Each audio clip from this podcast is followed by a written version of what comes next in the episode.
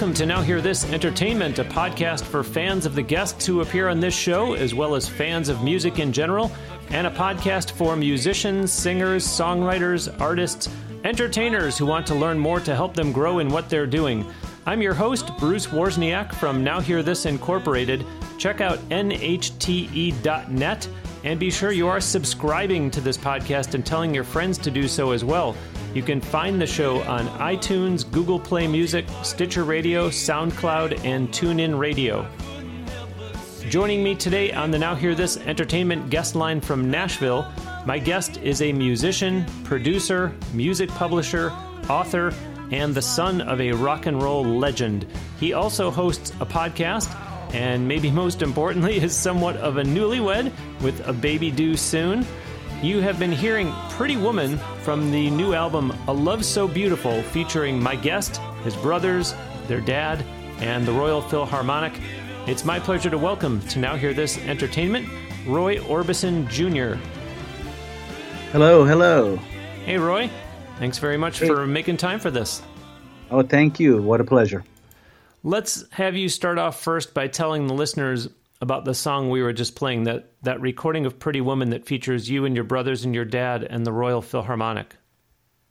Well, the Royal Philharmonic Orchestra um, did an album with Elvis two, three years ago, and that was called If I Can Dream. And it did so well uh, that we already saw opportunity for Roy, but the next year they did Elvis again, 2016. Hmm. And that album was called The Wonder of You.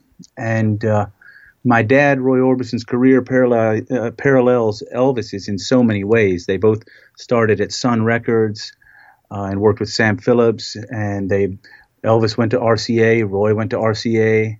They worked in the RCA studio, the museum in Nashville, and then Elvis made movies. Roy made a movie with MGM, just all the way down the line, and that still goes on. Elvis Presley is still the king of rock and roll, and anything that does well for him usually does well for Roy. Hmm. So we got the opportunity. Don Reedman and Nick Patrick are the producers of all these great Royal Philharmonic Orchestra albums. Um, Roy's album is called A Love So Beautiful, Roy Orbison with the Royal Philharmonic. And that song was Pretty Woman, that used to be easily Roy's uh, most popular song. People would go, that, that's his biggest hit. But in recent years, the song You Got It with younger people, you know, un- under 30, uh, they like You Got It a little better. And You Got It is now rivaling Oh Pretty Woman as Wow. Roy's greatest. But uh, it was used in the movie with um, Julia Roberts, and I believe they're even trying to make a new musical out of it in um, Ah. Broadway. But uh, that version that you heard was we isolated Roy's voice and with some technology. Uh, the Royal Philharmonic Orchestra played in the Abbey Road Studio number two, which is the Beatles room, Mm. where they recorded all those great hits. And uh, and they did the backing tracks. And then my brother Wesley, who played uh, acoustic 12 string guitar on that song, and my brother Alex Orbison, who played drums, and myself, Roy Jr., we played with my dad, and uh, the the it was a, a an unbelievable experience to hear his voice coming through the headphones. it was a dream for us. It's why we play music in the first place. And uh, he died in 1988, December 6, 1988. And uh, none of us really got to perform the way that we would have liked to, you know, as his band. Mhm. This gave us that opportunity. And uh, the the final little capper on the song that makes it my favorite musical experience that I've ever done was that I, I had a baby, Roy Orbison III, on March 2nd, 2016. And he was 10 months old, and I took a I took a Stratocaster, tuned it to open E, because the song of Pretty Woman begins in E, and uh, put a microphone on it and ran it into a Marshall stack in the other room, pretty loud, and just let the baby play. and those are the opening notes that you heard on this song, the strange Wow. uh, before the, the the orchestra comes in. So there's a saying that the fans picked up a long time ago that Roy even named one of his albums, and that is the title "There Is Only One Roy Orbison." And uh, in this case, there are three Roy Orbison on the same track. We have three generations: Roy Orbison, my father, Roy Orbison Jr., and Roy Orbison III, and my brothers, all playing on the one song. And it's a it's a monster. It's it's my favorite song, of course. That is really cool. That's really cool. So tell me this, Roy, when the Royal Philharmonic approaches and says that this is what they want to do, is it, yeah, let's do it? Or are there legalities involved in terms of uh, licensing and, you know, them getting the rights to, to the music and that type of thing? Oh, I like this question. Um, well, uh, my mother, Barbara Orbison, used to handle Roy's uh, management and uh, was his partner in crime, so to speak. She died December 6, 1988. Uh, ni- uh, no, my dad died December 6, 1988. My mother died the same day, 23 years later, December 6, 2011. And so since then, the past several years, my brothers Alex and Wesley and I have been managing my dad. And so there are some legalities. You know, some of the songs are public domain, some of the songs someone else wrote. But uh, to get the original vocals, they needed our permission, and we needed their permission to play on it. So it was mm. it was um, both ways. We couldn't have done it without them. They couldn't have done it without us. Wow. And um, so there were some legalities that had to, uh, you know, some licensing that had to be done, okay. and and a lot of business. Yeah. Yeah, I, I wanted to ask that because I'm often heard, and for your benefit, Roy, this show is geared, you know, certainly towards the fans of the guests that I have on, and, and I like to say fans of just good music interviews in general. But I really like to try to do this show to help the up and comers who are listening to learn lessons from my guests every week. And we do talk from time to time about look, if you're going to record a cover song, you don't just do it. You got to go through the proper channels and know that there's licensing and there's procedures that have to be followed. And so I I wondered in a case like this, when it's a you know a prestigious outfit such as the Royal Philharmonic, do they just come knocking and you say, well, look at who it is. Of course they can do it, or is it look, we respect who you are, but there's still a procedure that has to be followed here for our dad's music. Well, that is a great question. Um, Sony Legacy is behind this, and that's Sony Legacy UK. Uh, the different branches of a big company like Sony or Legacy, they each have individual territories that can kind of decide what's best for the company, and uh, and they are autonomous. So each territory can say yes or no wow. to the to the release. And this is uh, largely backed by Sony UK and some great people at the top of that company. And uh, and all through the company, so they have been. You can't do it. The Royal Philharmonic Orchestra nor Roy Orbison. You can't really do it alone. You, we, we need our company, and in this case, it's Sony Legacy. Uh, I also work with uh, many, many other companies, most of the big companies, uh, whether it's Universal or Sirius or MTV and uh, Pitchfork, and you, you've got to be involved with all of those. Yeah. Um, in this case, though, the people that came knocking were Don Reedman and Nick Patrick. These aren't common names, but uh, my brother Alex and I, we've been laughing for the past couple of weeks these two old guys together, they're outselling Taylor Swift year in, year out. they really no in physical units because they just did Elvis and then Elvis again, and they sold a million uh. on ah. million physical units. Then the next year Elvis. This year was Elvis Christmas. They did the RPO with Aretha Franklin, the RPO with Roy Orbison. Um, they're actually selling in excess of 3 million units a year. Wow. These two guys, wow. they're, they're, the guys behind all of this. So, uh, and they are very, very talented and at the top of their game, and they have great ears. They're producers and business people, and they're really the, the stars behind all of this. Uh, so, so we did need them. Uh, that was another aspect, but they came to us. We were on Sony, and so uh, this came through through Sony Legacy. Fascinating, fascinating. It, it, a, it, was done very quick, but it still took about two years. Hmm. Well, Roy, we know that as a young boy, you spent a lot of time in the back of a tour bus with your dad. In fact, on your fifth birthday, he called you on stage during a concert in London and presented you with a guitar. So, while we might say the rest is history, I'm interested in your being around all the legends in the traveling Wilburys. Plus, when you were 17 years old, you even wrote a song with U2's Bono, who you were you're good friends with. Rolling Stone even quoted you in a recent article about how U2 influenced today's country music.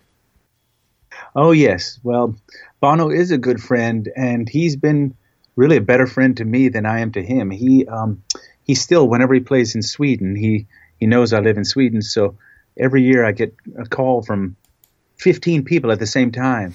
They go, Roy, Roy, he's he, he just dedicated this song to you. Wow. You know, and, and he's in Stockholm or somewhere, and he he'll do the song one, and then he says, "Roy Kelton, that's for you." And I'm always shocked at that. I mean, uh, he was my dad's friend, uh, but I met him at a critical time in his life as he was becoming a superstar.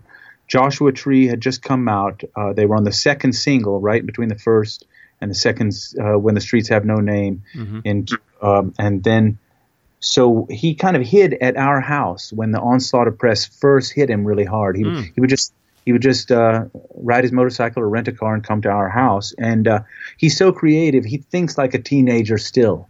He's a he's a dreamer, and he's uh, he's got that open creativity.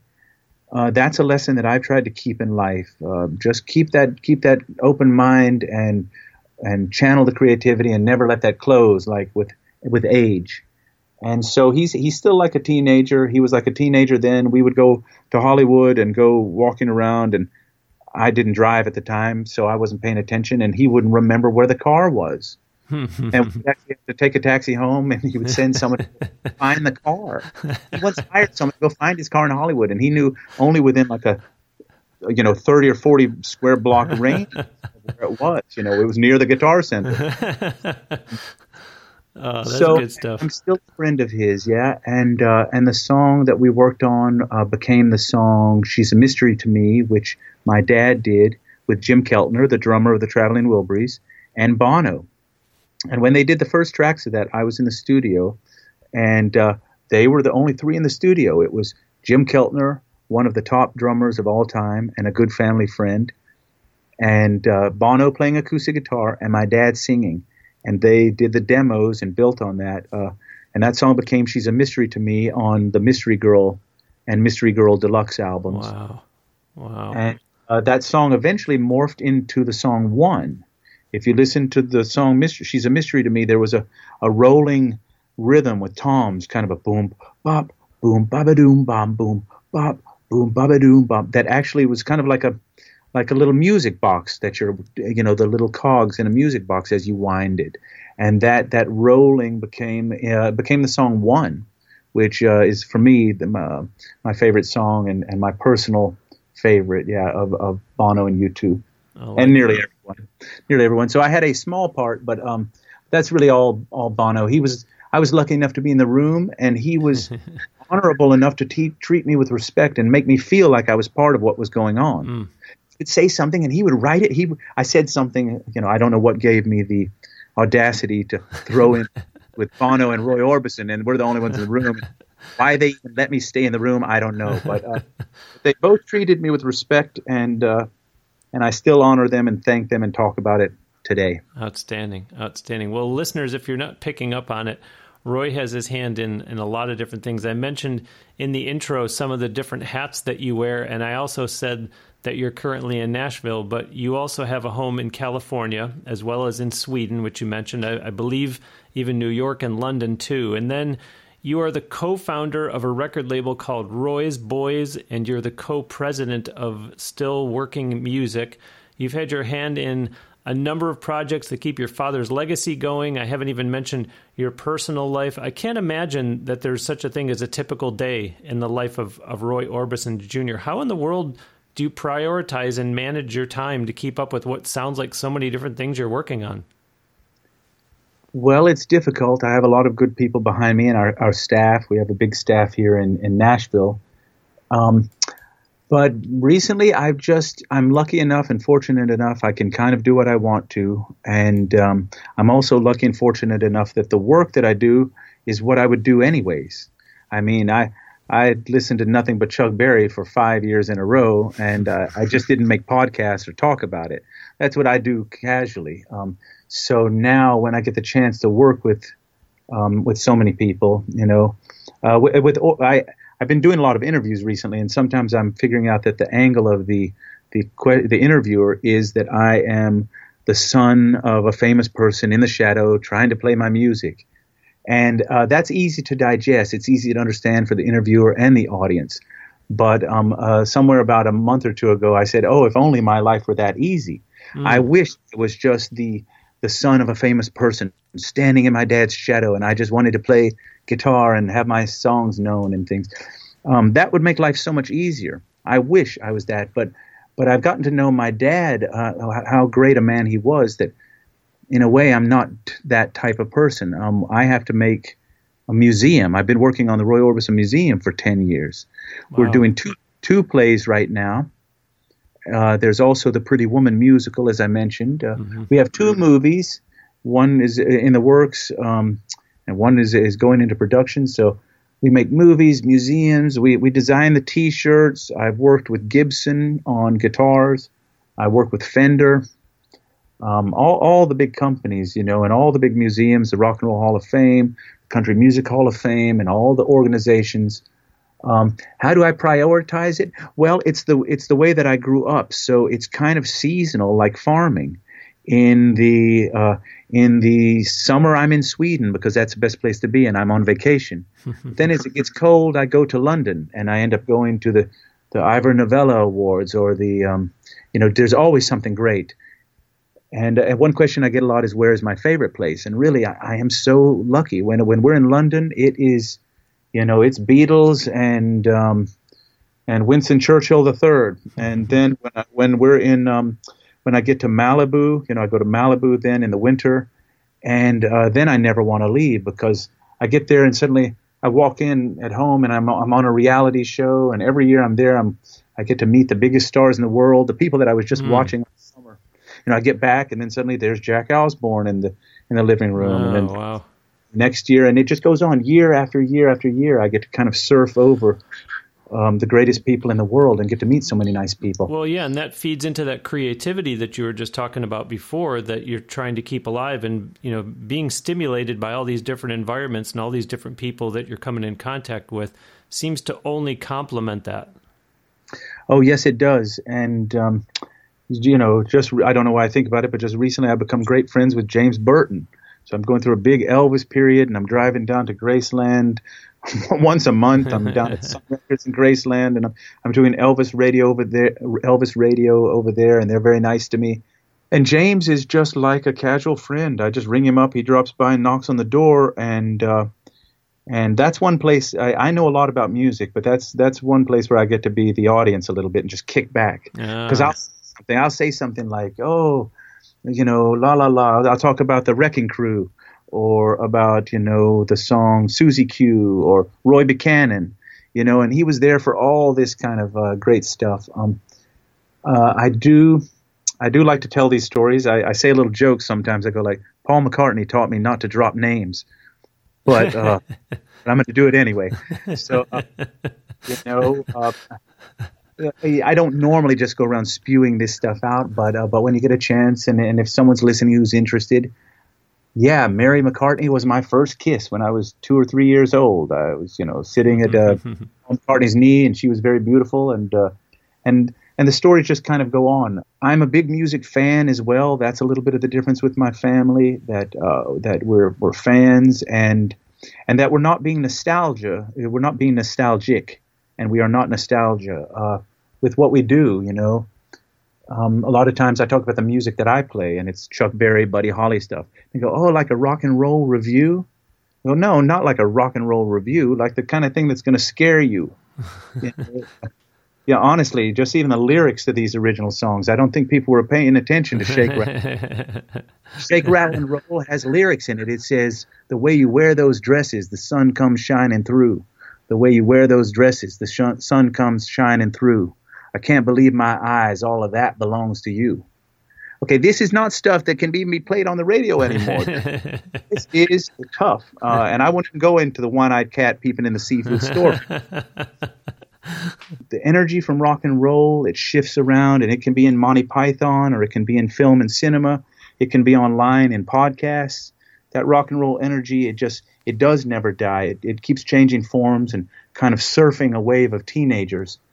And um, yeah, I do like to keep that open. Let's just get into a couple specific projects that, that I've picked out to, to have you talk about. The, the current album that we were talking about, A Love So Beautiful, Roy Orbison with the Royal Philharmonic Orchestra, has bounced around the top 10 in the UK for a couple months now. In fact, it's doing so well that it's pulling other hit albums like the Ultimate Orbison up the charts again. Tell us about the single release from the album, the duet I Drove All Night with Ward Thomas. Well, uh, Ward Thomas is a country duo act from England, and they're young girls, about 23, uh, Catherine and Lizzie, and they're big stars in their own right. But they did the song "Drove All Night," and you know I could write a book about any one of these topics. Just, just even a little digression there. The song "Drove All Night." When I was about 16 years old, the phone rang.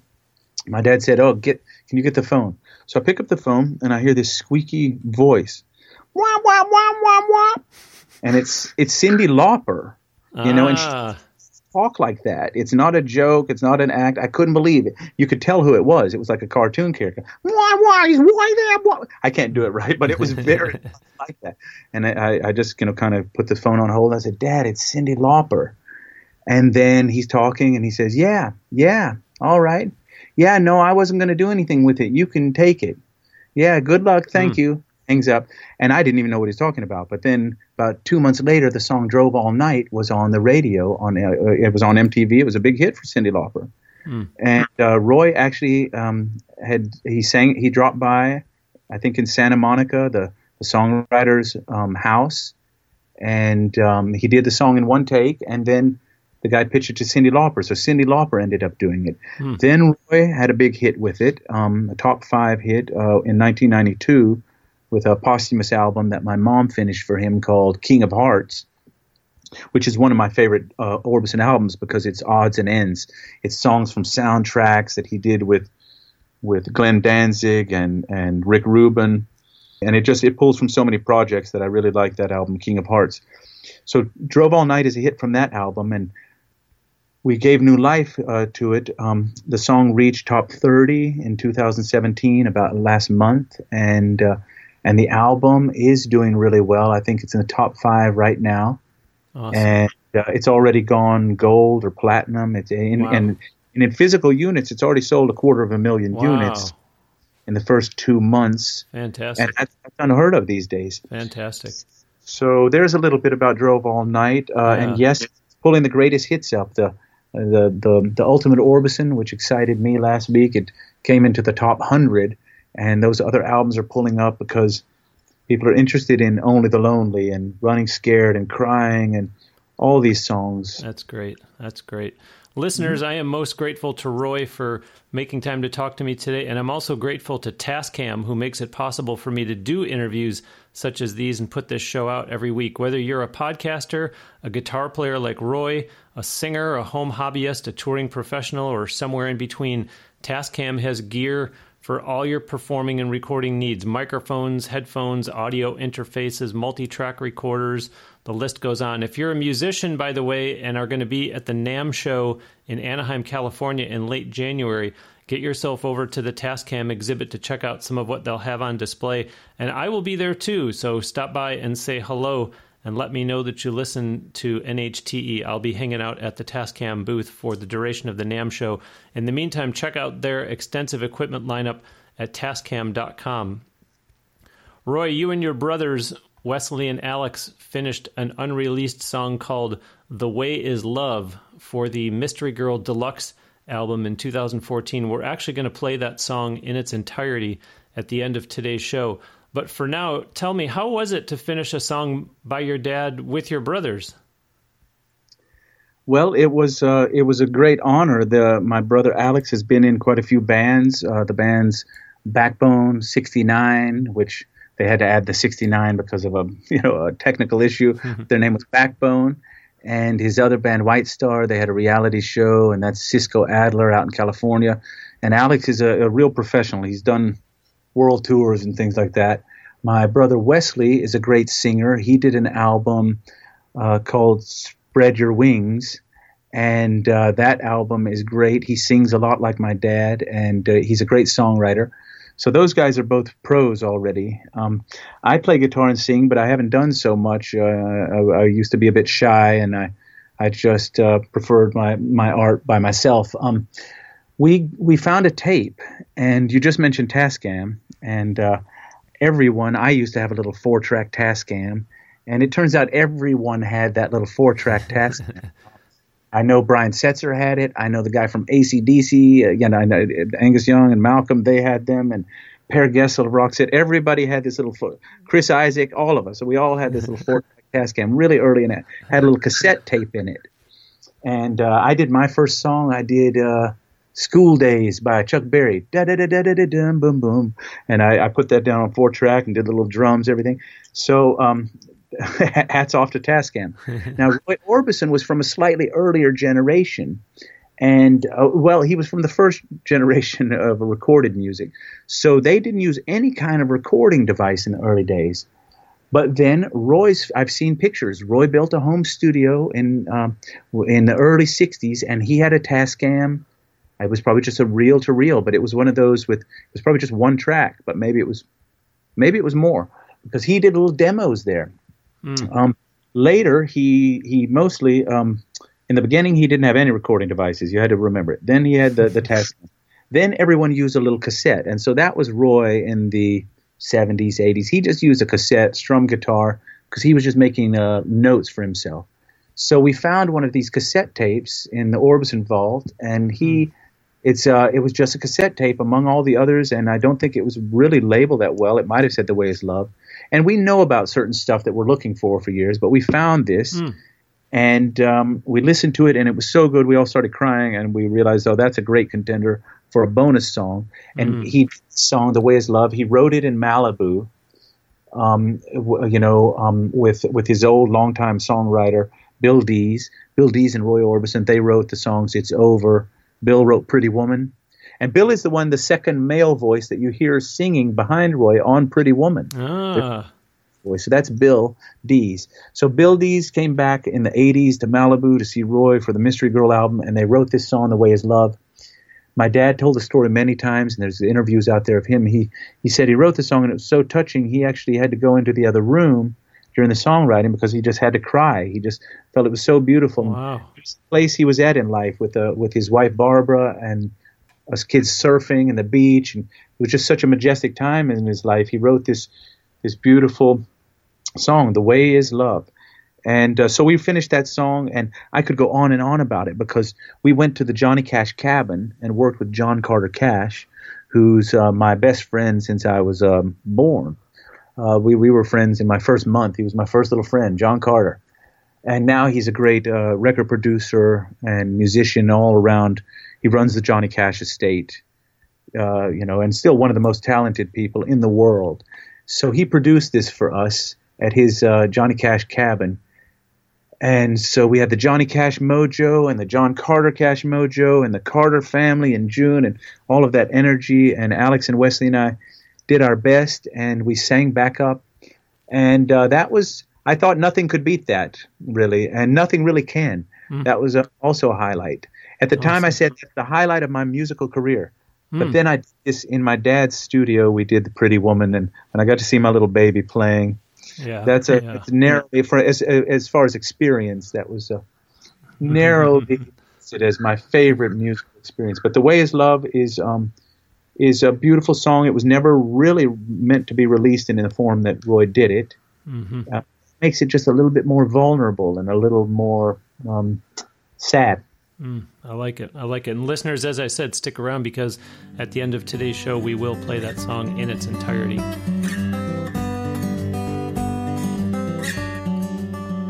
Okay, now it's time for Bruce's bonus. This is a segment here on Now Hear This Entertainment where I take off my hat as podcast host and put on my hat as president of Now Hear This Incorporated, giving a helpful tip for the listeners that are musicians, singers, songwriters, entertainers who are out there trying hard to make a go of it.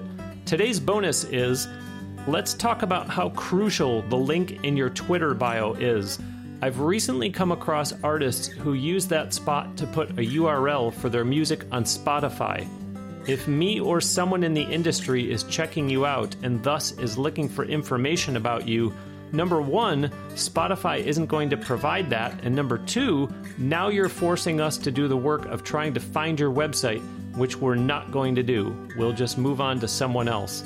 Also, keep in mind that you are getting less than a penny less than a penny for someone streaming your music on Spotify, so you really want to think twice before you make that the link on your Twitter profile.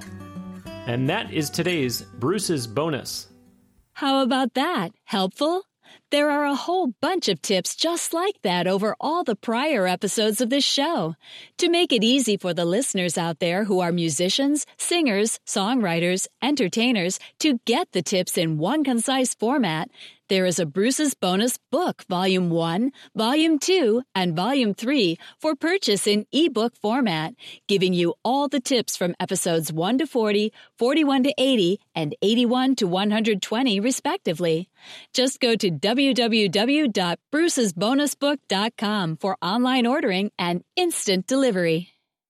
Roy, we were talking about some of the various projects that you have had your hands in. There's an audio book for the new book, The Authorized Roy Orbison, that you and your brothers wrote. And we hear you read most of it. We're going to play 60 seconds of that right now, but then I would like you to talk about this in particular. I'm wondering uh, if this is something that you have done before, but here's that clip first. In 1936, the town of Vernon was much like any other Texas town. There were three newspapers, a trolley, a fire department, two flour mills, two ice factories, and a courthouse, plus the Plaza Theater and the big Wilbarger Hotel, not to mention eight churches. In the town where the St. Louis, San Francisco, and Texas Railway joined the Fort Worth and Denver lines. Vernon's population was estimated at 9,137 in 1936. But on Thursday, April 23, 1936, at 3:50 p.m., Roy Orbison made it 9,138. Roy Kelton Orbison, with light blue eyes and hints of sandy blonde hair, was born at Christ the King Hospital on the corner of Lamar and Pease Streets, right on the Chisholm Trail. Well, thank you. That was great. Um, I did this book with my brothers, uh, Alex and Wesley, we started uh, working on this with Jeff Slate, um, a writer from New York who we really love. So Jeff Slate co-wrote this with us, and uh, the book is called The Authorized Roy Orbison. It's the first true book on Roy Orbison. If we didn't have a first-hand account or a receipt or a tour date or a picture, it didn't go in the book. And that's the big difference. Uh, mostly there's a lot of misinformation about Roy, even on his Wikipedia yeah, and we do our best on the royorbison.com and all our social media. Roy's pretty strong in social media on the big four: Instagram, Twitter, YouTube, and uh, and Facebook. So um, so we try, and that this book is a little bit of an effort there as well to uh, to explain to people that Roy wasn't blind, and that yes, Roy was friends with Buddy Holly, and yes, Roy was friends with Tom Cruise and and whatever. The, it's a picture book as well, so there's a lot of pictures. But the audio book, did you record that there at, at your studio in Nashville? I did. I have Pretty Woman Studios, and we were trying to compete with ourselves, make the audio book as special as the book. And since we own the rights to the music, we worked with Hachette, a huge uh, publisher, and they they very creatively interspersed the music underneath, before, and after the text. So there's little musical examples, and we didn't want the book to just be like someone, one person speaking, and then they do a high pitched voice and then a low pitched voice and mm, different accents, okay. a lot of acting. So we got my brother Wesley to read the Roy Orbison quotes. Uh, my brother Alex is the narrator, and he reads the introduction. Uh, the book is seven hours long. Yes, I did it here at Pretty Woman Studios. No, I hadn't done it before, and uh, what I found from the experience was that every job is completely different, whether it's um, you know whether it's making a T-shirt or making a guitar. But more specifically, if you're making a play, it's very different than a book, and a book different than an audio book. Uh, the procedure is different, the business is different. The I couldn't believe how different it was. Really, you mm. know, a completely different world and different different um, business etiquette that you have to go through. You know, each yeah. little thing tricks. It sounds like it was a good learning experience for you, and, and you know, in an eye opener in the business sense, as you're saying, it exposed you to a different facet of the industry that you otherwise wouldn't have had a reason to be. Well, I'll give you a tip that I'm even using right now for this podcast, and that is before we started, I put on a little bit of chapstick, and you keep a little uh, plate with some sliced apple slice it into little slices, and you kind of bite on this apple in your little in your little breaks. And what that does, it keeps lip snaps, you know, little snaps and pops Yeah. and S's. And actually, your lips are very. Uh, you can hear that on these podcasts, and and so it helps with your, not your enunciation, but with your sibilance.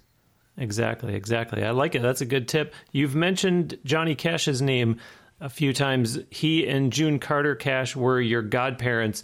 Your dad and Johnny wrote a song called See Ruby Fall from the 1970 album called Hello, I'm Johnny Cash. Tell us about that. Well, I get to understand the experience of Johnny Cash and Roy Orbison a little through my own experience right now. I had a baby, baby Roy uh, the third, last uh, you know in 2016.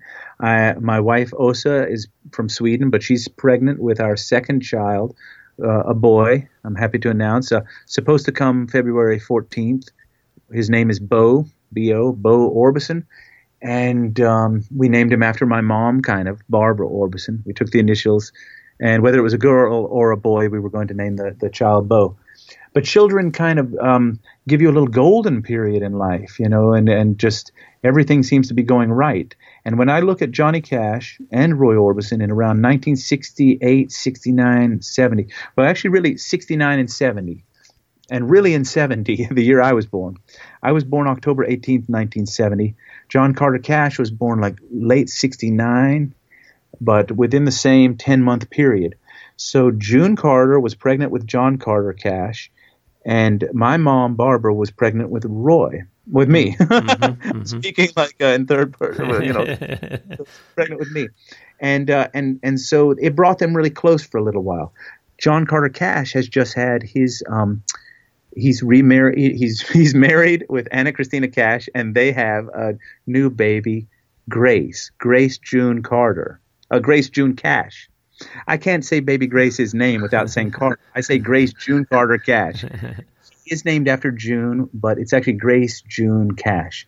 And she's a beautiful little girl and uh, and I'm so happy and proud for John Carter and and our relationship, John Carter and I, are, are kind of going through something now, and it, it'd be very similar to what Roy and Johnny went through. They were next door neighbors. They were already friends from you know 1955 when Roy was a teenager, and now they were living together and um, neighbors. So they a little story. I'll tell it as quick as I can. They wrote a song. Yeah, the song is called "See Ruby Fall." And I kind of wanted to talk about that song. In Tennessee, there's a place, See Ruby Falls, and it's this kind of tourist trap, and there's all these billboards, and you still see them driving around Chattanooga today. And so Roy and Johnny were driving in the car in the front seat with June and Barbara in the back. They were pregnant with with me. They might have had John Carter already because they were going to look for baby strollers. Mm. I guess simulators, whatever. You know, they were looking for these baby strollers. John Carter still has the baby stroller that they got. Wow. I don't have mine. It, I think it burned in one of the many fires we've had, but but he still has it, and I think baby baby Grace gets to use that one. But they were on the way driving. They would go. Barbara and June would were best friends. They would go looking for antiques, and they they found these, and they were driving back with in a big, uh, I believe it was a Cadillac, and uh, one baby stroller on the roof and one uh, hanging out the back. And they wrote this song, "See Ruby Fall," and Johnny Cash included it as song number four on his album "Hello, I'm Johnny Cash." And when I was little, that's the way Johnny. I don't know if he always did that, but he would start off facing backwards. He'd turn when the lights came on, and go, "Hello, I'm Johnny Cash," and so. It, that's my favorite Johnny Cash album. It's often overlooked, but 1970 I don't know musically and critically, but personally, it was a great, great time for Roy and Johnny Cash, and they were in their own little world. And um, I, I just read that was I was happy to be there. I was in my mom's stuff. I like it. That's a, that's a good story, though. I'm speaking with Roy Orbison Jr., who is joining me on the Now Hear This Entertainment guest line from Nashville. Visit his official website at royorbisonjr.com, and that last word is abbreviated, so it's royorbisonjr.com. Of course, we will have a link to it on the show page for this episode on nhte.net. You will find Roy on social media too. There are links on his website to get to him on Facebook, Twitter, and YouTube. Be sure to also check out the online store at royorbisonjr.com. You'll find his podcast on his website, or there are links there for Apple and Android platforms as well. For our show, remember that we have a Facebook group where you can go and talk to other listeners of Now Hear This Entertainment, including other musicians. There's a button to go to it at nhte.net or simply search on Facebook for the name of the group, which is NHTE Listeners. I look forward to chatting in there with you. Roy, I mentioned Bono and U2 before. Bruce Springsteen inducted your father into the Rock and Roll Hall of Fame 1987, around the same time as the Black and White Night concert. Do you have any good Bruce Springsteen stories to share by chance? Well, I have so many great stories. I am a human jukebox when it comes to music trivia. Um, I can preface that with some little teasers. One time, Steve Jones of the Sex Pistols lived on our couch for six weeks. and he he just came and went and didn't even really say hello. He was just the guy that didn't leave the party, you know. And so he was just there. I he just was there like he should be, and he he was there at the beach. And uh, another little funny thing, a story that I almost shouldn't tell, but um, west of Puddle of Mudd, there was this group Puddle of Mudd a, a, little bit ago, and the singer is. Uh, kind of an explosive kind of person, but he he lived in my closet for three weeks under different circumstances. So yes, I, have got stories ranging, uh, you know, from John Belushi to the Ramones, uh, but closer to home is Bruce Springsteen. Yeah, Bruce is a, one of those people that floated through our lives as well, and he still floats in and out. Um, we we we're still good friends, and and uh, and uh, Bruce worked with Sony on all these projects that I'm working on. You know, the we did a BBC Four documentary that and we're working with the same people that Bruce just did. The the documentary is called Roy Orbison Love Hurts, and I hope it comes to American uh, Netflix and things soon. But so far, it's just been in Australia and Canada and and uh, UK. But Bruce, uh, he did an audio book with Hachette and the same company and did the same little book tour that I'm doing mm. and and uh, many of the type things. So Bruce, or that would be around 87 and Bruce did the Black and White Night concert with Roy Orbison and that concert famously had a lot of Roy's friends. Um, T-Bone Burnett was there and k.d. lang and Elvis Costello Jackson Browne, Tom Waits. It had the Elvis Presley TCB band with Alex Acuna and all, all these people, you know, uh, Ron Tutt on drums and James Burton. The original Elvis TCB band, they reunited for the first time since Elvis' death. Wow. He died in 77. They got back together in 87 for wow. this. That's also some, uh, you know, great knowledge that that people they always talk about Bruce and the big stars, but they don't realize the, really the biggest stars on the stage was Elvis's band. They were unbelievable. Well, but I think that's a testimony to your dad and to the boss. You know that mm-hmm. that I, I got to believe in my heart that the reason they chose to reunite was because it was it was Roy Orbison and it was Bruce Springsteen, and and that's about as good a reason you could get if if you're going to finally reunite. Oh yes, and uh, and so Bruce, he lived near us a lot of time. He lived in at Broad Beach in Malibu, and we lived in in the central Malibu. And so he was. My brother Alex taught him to surf. They'd go out like surfing, and uh, and uh, my mom became good friends with his his family. But Bruce, um, Bruce was there. He talks about Roy so many places in interviews. He first opened up for Roy Orbison in 1970, the mm. year I was where he said he sat in the back of a U-Haul for 17 hours to go open up for Roy at some city hall or some city, you know, fair, some county wow. fair. Wow. And um, and then Bruce, you know, he sings uh, in the song Thunder Road. He sings Roy Or- Orbison singing for the lonely. Hey, yeah, babe, that's me only, or you know, whatever he says. He's, he he quotes Roy quite a few times.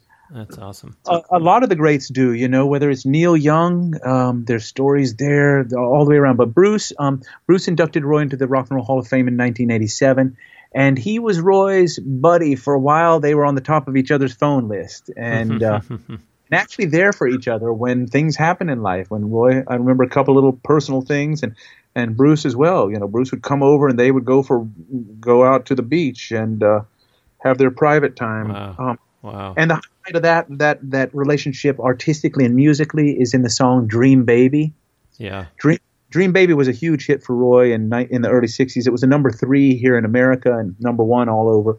Dream Baby, a huge song, and uh, they sing that together, and that's where the music kind of stops, and Bruce goes, "Hut," you know, and they come back in singing Dream Baby. So Bruce, Bruce Roy, Dream Baby is. But there's so many highlights. I, have seen another thing on YouTube of, of the Rock and Roll Hall of Fame where it's Bruce Springsteen and John Fogerty singing the song "Pretty Woman." and that's also just one of the greatest things on YouTube. You know, both those guys so good doing doing Pretty Woman. Outstanding, outstanding. You know, you mentioned before with regards to your father because every, everybody has a mental picture in their head of your father, and no doubt it's with him wearing sunglasses. What what was the story? Set the record straight because you said people thought he was blind. What's the story with him always wearing sunglasses? Did he, did he invent sunglasses? Well, it ends up being his enduring legacy, maybe maybe big enough that it overshadows his fashion contributions, almost overshadow his huge musical contributions. Um, he and Elvis were the first two guys to dye their hair black, and uh, and Roy was part of that thing with Johnny Cash of the the all black. Yeah, and um, and Roy started, you know, he put his hair up in this pompadour like the Everly Brothers and Muddy Waters and and uh, and all of them were doing it. And uh, the collar up, and like platform shoes with, you'd almost call them high heels. Yeah. You know, and this was way before David Bowie or anybody was wearing any kind sure, of sure. stuff. So Roy, Roy had bricks thrown through his window in the early days, and he was run out of town, and he was banned from cities uh, permanently and that was really interesting. You know, 30 years later, we would be driving and we'd drive around a county, you know, because Roy banned from that county. Is it is that why he wore the sunglasses as, as a disguise?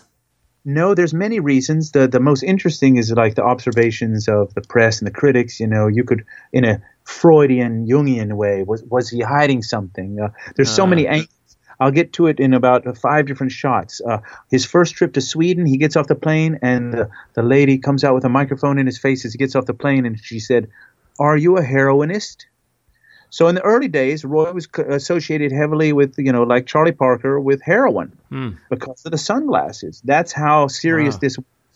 Uh, Roy was the first star to wear them on TV and in the newspapers, and he did wear sunglasses at night and he wore wore them indoors, mm-hmm. and he was doing it to be cool and as a fashion statement.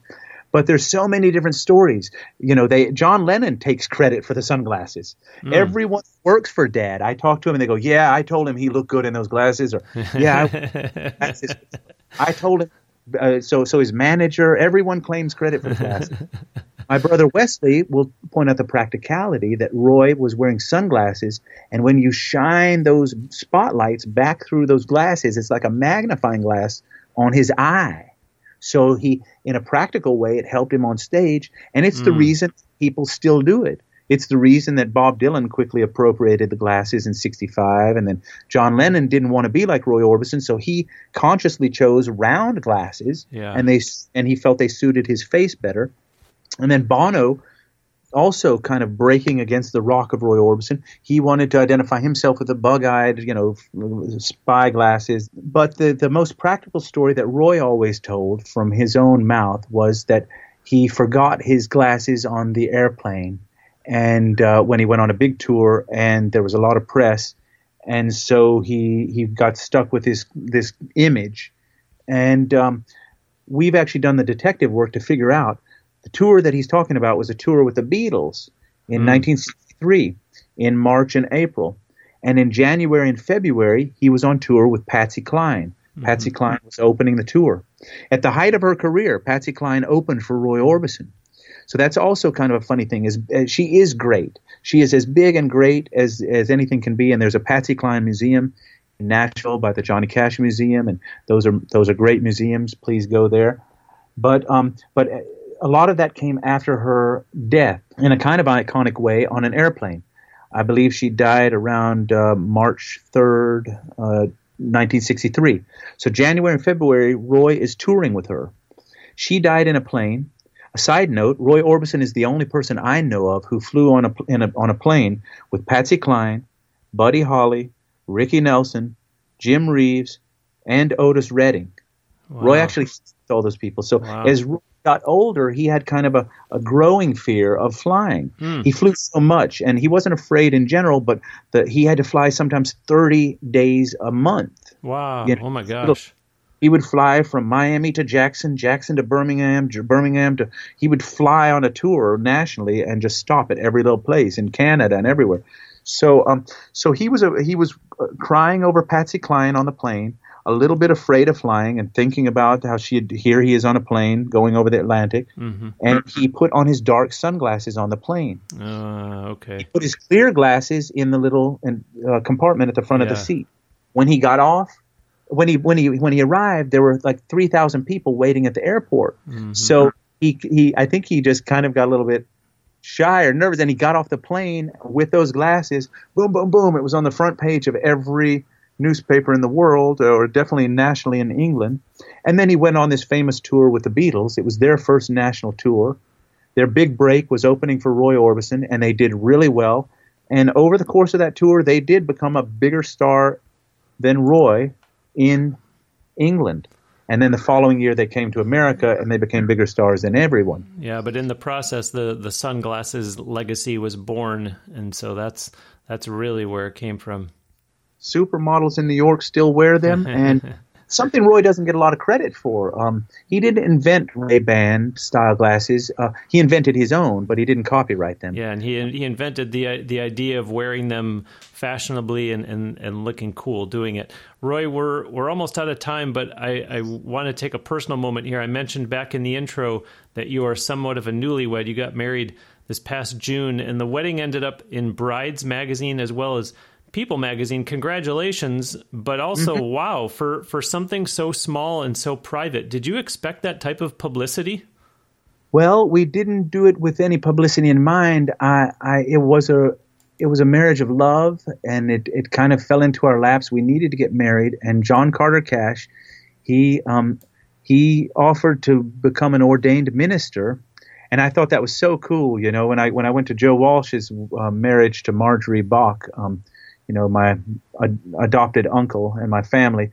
Uh, Billy Gibbons. I've been to two or three weddings where Gilly, Billy Gibbons of ZZ Top was the was the ordained minister, and so John Carter is kind of following suit, and he it was something he was interested in, and the the place that we had it was the Johnny Cash cabin, which is right.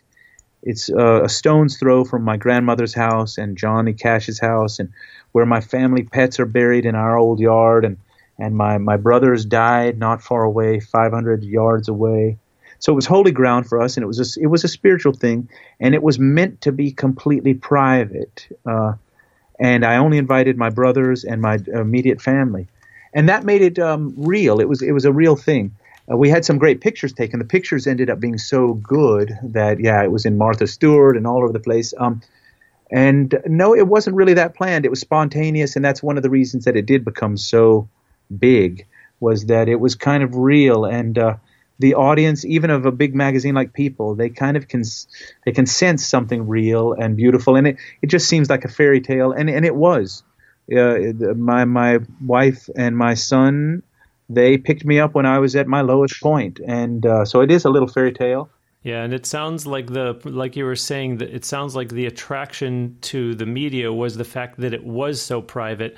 So the fact that it's Roy Orbison's son and the fact that it was done on such an exclusive level made it that much more attractive to them. And listeners, by the way, Roy mentioned Joe Walsh. We had both of his drummers, both of Joe Walsh's drummers, Chad Cromwell. If you want to go back and listen to my interview with him on episode 196 and Joe Vitale on episode 122, and then also on episode 123, Wendy Wagner is among a number of other credits that she has.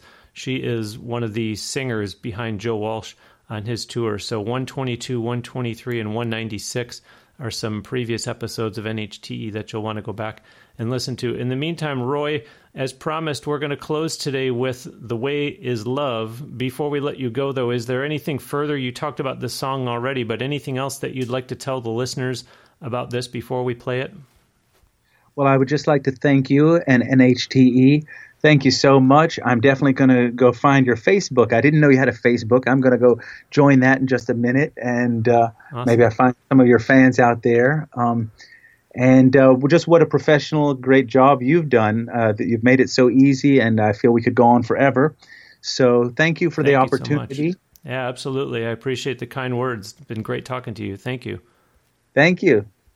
Listeners, that will do it for this week's episode of Now Hear This Entertainment. My sincere thanks to musician, producer, music publisher, author, and podcaster Roy Orbison Jr. Do visit his official website. It's royorbisonjr.com and then engage with him on social media. So that means like his Facebook page, follow him on Twitter, and subscribe to his YouTube channel and then watch and like the videos on there. For that matter, tell him you heard him on Now Hear This Entertainment. Remember that there is an online store at royorbisonjr.com and that you can find his podcast on that website also. And again, for Now Hear This Entertainment, there is a Facebook group that we would love to have you join. Just go to nhte.net and click on the button there that says Join Our Facebook Group. Or on Facebook, you can just search for the group name, which is NHTE Listeners. Come in there, talk with me, talk with other listeners, talk with some musicians that are members as well. Thank you so much for listening. We'll send you out today with the song that Roy has talked about that he and his brothers finished. It's called The Way is Love.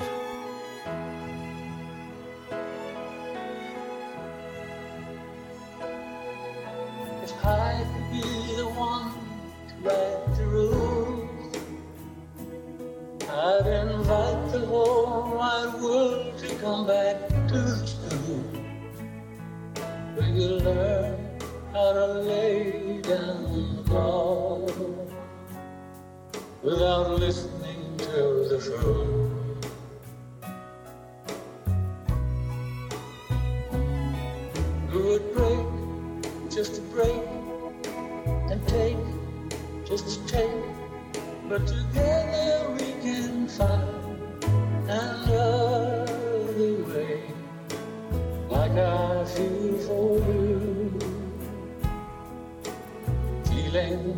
Hare